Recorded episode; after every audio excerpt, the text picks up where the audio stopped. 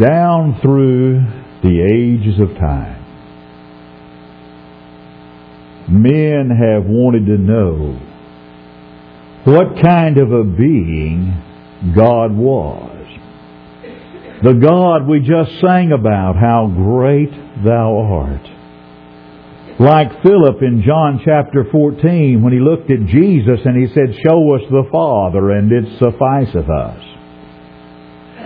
What is God like? If I were to ask you this morning and we just went around the room and I said to you, I want you to, describe, to describe God, what would you say? Some folks might say, well, God, He's the old man upstairs. Some might say, well, He's the great judge in the sky.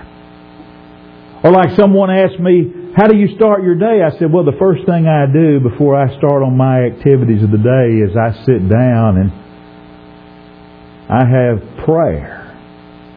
Because before I start my day, I want to talk to the chief. I read about a Sunday school teacher one time who asked her children to describe God.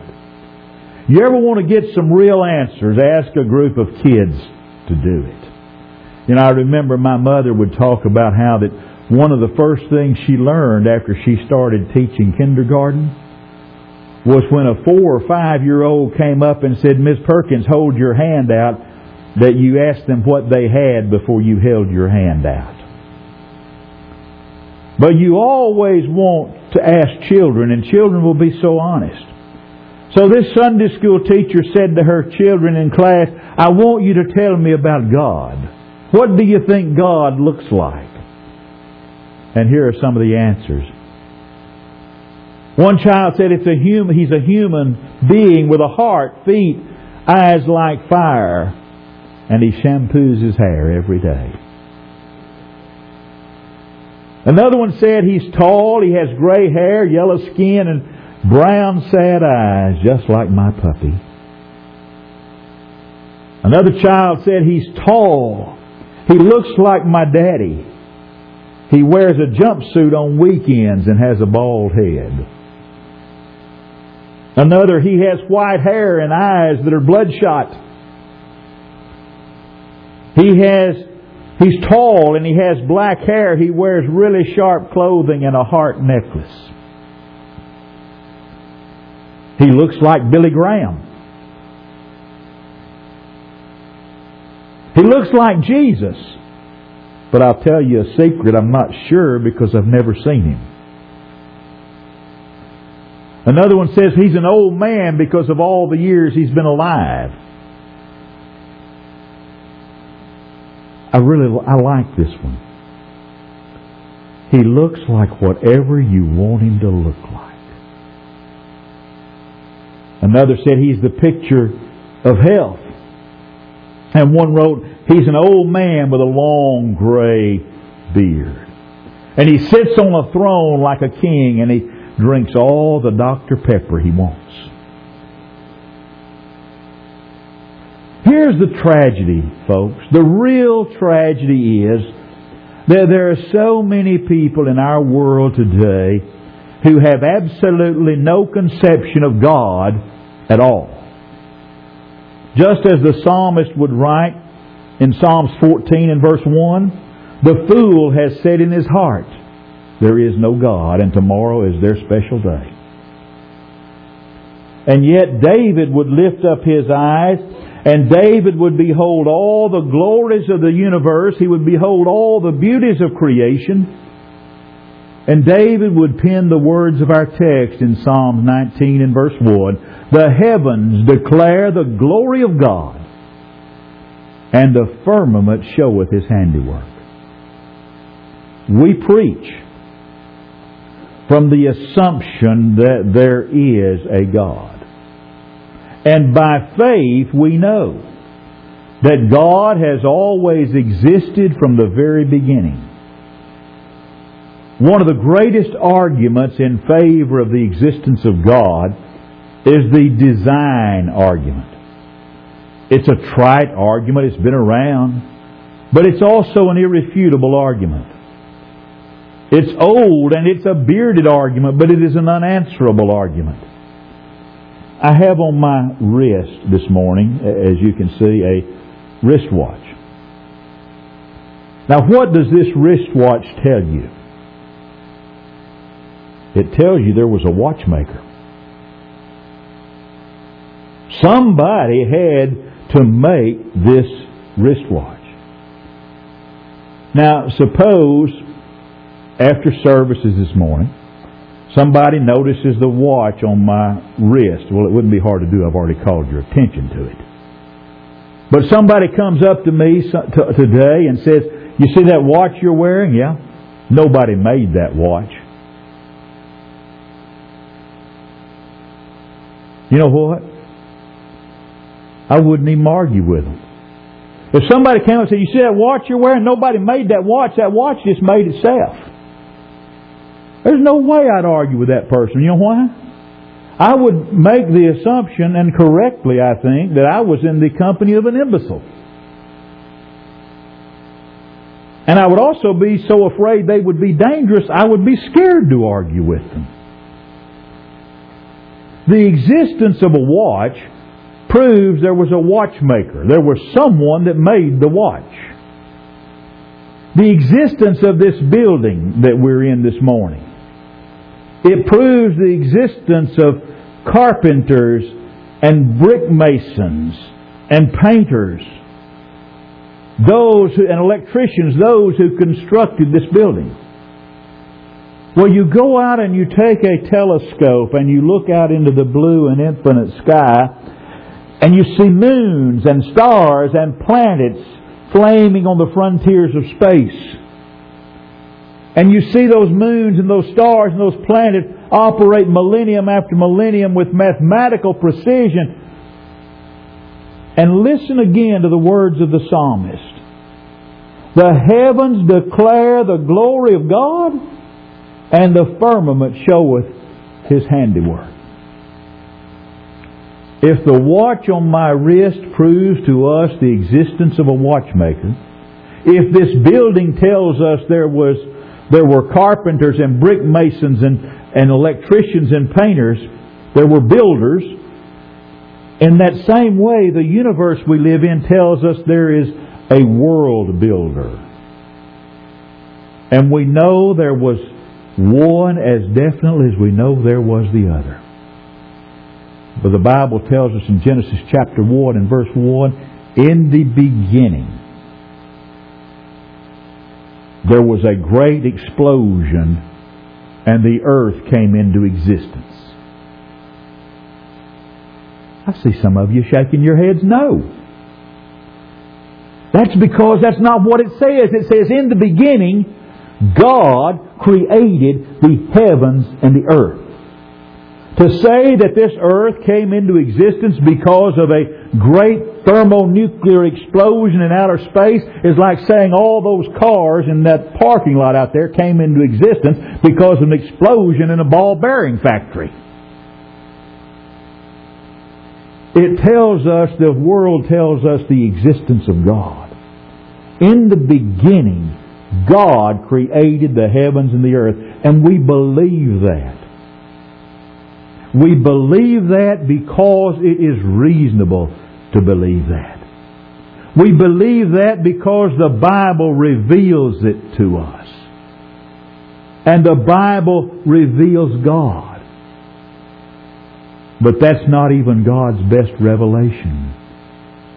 Jesus Christ Himself is the one and only complete revelation of God the Heavenly Father in response to Philip in John 14, Philip said, Lord, show us the Father and it suffices us. Show us the Father, Lord, we'll be satisfied.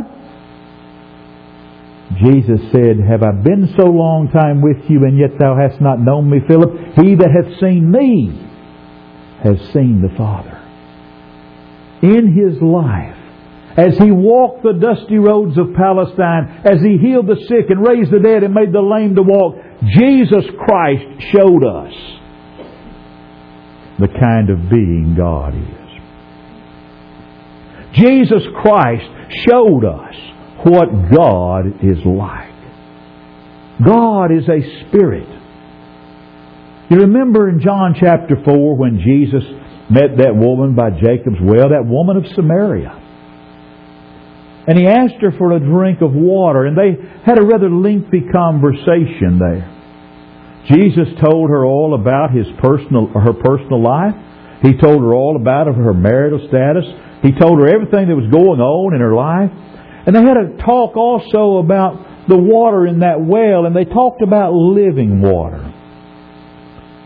And they started talking about worship. She told Jesus, I perceive you're a prophet. And Jesus told her about the worship of God. He said, God is a spirit. And they that worship him must worship him in spirit and in truth. That verse right there tells us that though God is very real, that God is not material, and God is not visible to us. And you wait it, you say, whoa, whoa, whoa, wait a minute. Didn't God say way back in the long ago, let us make man in our own image? He absolutely did. But it's not a physical form. A spirit's a spiritual form. God's a spirit. But God is also a person. God knows. God feels. God loves. God hears prayers. And God speaks. And God acts. The Bible always presents God to us as a person. As a living person. As a living God. And He is free he is not bound by any limitations other than those limitations he might choose to put on himself. God can act as free as he will with his power. Well, what are the attributes of God? God is holy. You know, I've known a lot of men and women on this earth that have been what I would consider to be holy men and holy women but none to the same degree as God. I don't care how holy, how good, how righteous some man or woman on this earth is. Within all men and all women there is some evil that is present. But it's not that way with God. Isaiah, 400 years before Christ was born, Isaiah saw the Lord high and lifted up on his throne. He saw the creatures of heaven and heard them crying. And here's what he said. It's in Isaiah 6 and verse 3 and verse 5. And one cried unto another and said, Holy, holy, holy is the Lord of hosts. The whole earth is full of his glory. And then said I, Woe is me, for I am undone. For I am of a man of unclean lips I dwell in the midst of a people of unclean lips, and mine eyes have seen the King, the Lord of hosts. Isaiah was a good man. He was a prophet of God. He was God's man. But Isaiah was so overwhelmed in the presence of God and so overwhelmed by the holiness of God that Isaiah felt unclean in his presence. If you and I were to catch a real vision today, a real vision of the holiness of God, we would realize our own uncleanness and we would realize our own imperfection. God is eternal. He has always existed. He did not come from anywhere and He's not going anywhere. God is life inherent. God is without beginning of days. God is without end of life. Here are the words of the psalmist in Psalm 90 verses 1 and 2. Lord, Thou hast seen our dwelling place in all generations. Before the mountains were brought forth, or even Thou hadst formed the earth and the world, even from everlasting to everlasting. Thou art God. God is omnipotent. He's all powerful. Pharaoh of old, you remember? Pharaoh of old thought he was such a mighty ruler, such a force to be reckoned with. And down through the years there have been others. Alexander the Great, Napoleon, the Kaiser of Germany, Hitler, Stalin, Saddam Hussein, Hugo Chavez, and others even yet to be named, have all thought they were all powerful and mighty rulers. They've all come and gone. All powers of the earth must bow down before the great God of heaven. The winds and the waves obey His will. God speaks and it's done. Back in the early morning of time when God said, let there be light, guess what? There was. God said it and it happened. By a simple utterance, God brings to pass what He wants to happen because all power is God's. Not only is nature subservient to God, but man is also subject to the will of God. Here's the admonition of James in James chapter 4 verses 14 and 15. Go to now. You that say today or tomorrow we'll go into such a city and we'll buy and sell and continue there a year and get gain. He says, whereas you know not what will be on the morrow. For what is your life? It is even a vapor that appeareth for a little time and then vanishes away. For that you ought to say, if the Lord wills, we shall live and do this or that. If we're going to be happy, and if we want to be happy, we must submit our will to the will of God. God is omnipresent. God is everywhere all the time. God is with us in the brightness of midday, and God is with us in the blackness of midnight. God is as close to us by sea as He is by land. God is with us when we're serving, and God is with us when we go down into sin. Perhaps, if we were to stop and think about it, if we were to pause and remember that God is there, and we must account to God, we just might be a little more careful how we live what we say. When you're in sorrow, when you think the world has forsaken you, God's there. He's there to dry your tears and He's there to calm your fears. He's never a God that's far off. He cares for me and He cares for you. He cares for His children. You remember in the Sermon on the Mount, Jesus says, Ask and it shall be given to you. Seek and you shall find. And He goes on and says, what father is there among you, if his son asks a fish, that he'll give him a serpent? Or if he asks for bread, he'll give him a stone? He said, if you folks being evil know how to give good gifts to your children, oh, how much more the Father in heaven will give good gifts to His children.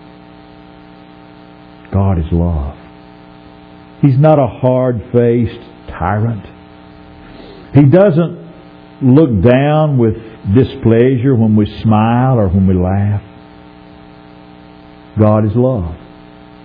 And He showed that love in the gift of His Son to die for our sins. When we learn that He loved us enough to send His only begotten Son, that whosoever believeth in Him should not perish, but have everlasting life. The question is, what is our response to God's love? What is our response to God's mercy? Matthew chapter 11, Jesus offered that great invitation. He said, Come unto me. All ye that labor and are heavy laden, and I'll give you rest. Take my yoke upon you and learn of me. For I'm meek and lowly in heart. My yoke is easy, my burden is light. And you shall find rest to your souls. To everyone that's weary. To everyone that's labored. To everyone that's conscious of being heavily laden, burdened down, Jesus says, Come, and I'll give you rest. That invitation implies that we're separated from God. And Isaiah 59 and verses 1 and 2 says, The Lord's hand is not shortened that he cannot save, neither is his ear dull that he cannot hear, but, but what? Well, your iniquities have separated between you and your God, and your sins have hid his face from you, that he will not hear. But if we come to God in loving obedience with penitent hearts, confessing our faith in Him and repenting of sin in our lives and being buried in the waters of baptism, God will forgive us and God will give us rest. And you see, the most beautiful part about it all is that the eternal God is preparing a home for me. When He called His apostles to Him in John chapter 14, He told them He was going to be leaving them. He told them He was going to be going away. Their hearts were heavy. They were saddened. And he told them, don't let your hearts be troubled. You believe in God. You believe also in me. In my Father's house are many mansions. If it were not so, I would have told you, I go to prepare a place for you. And if I go and prepare a place for you, I'm going to come again, and I'll receive you unto myself. But where I am there, you might be also. Blessed thought and happy day. That's for all those that are willing to obey His will, all those that are willing to make Jesus Christ the Lord and Master of all of their lives, all those that are willing to live God's kind of life, God's way. If you need to make changes, we're giving you the opportunity to do that as we stand and while we sing this song.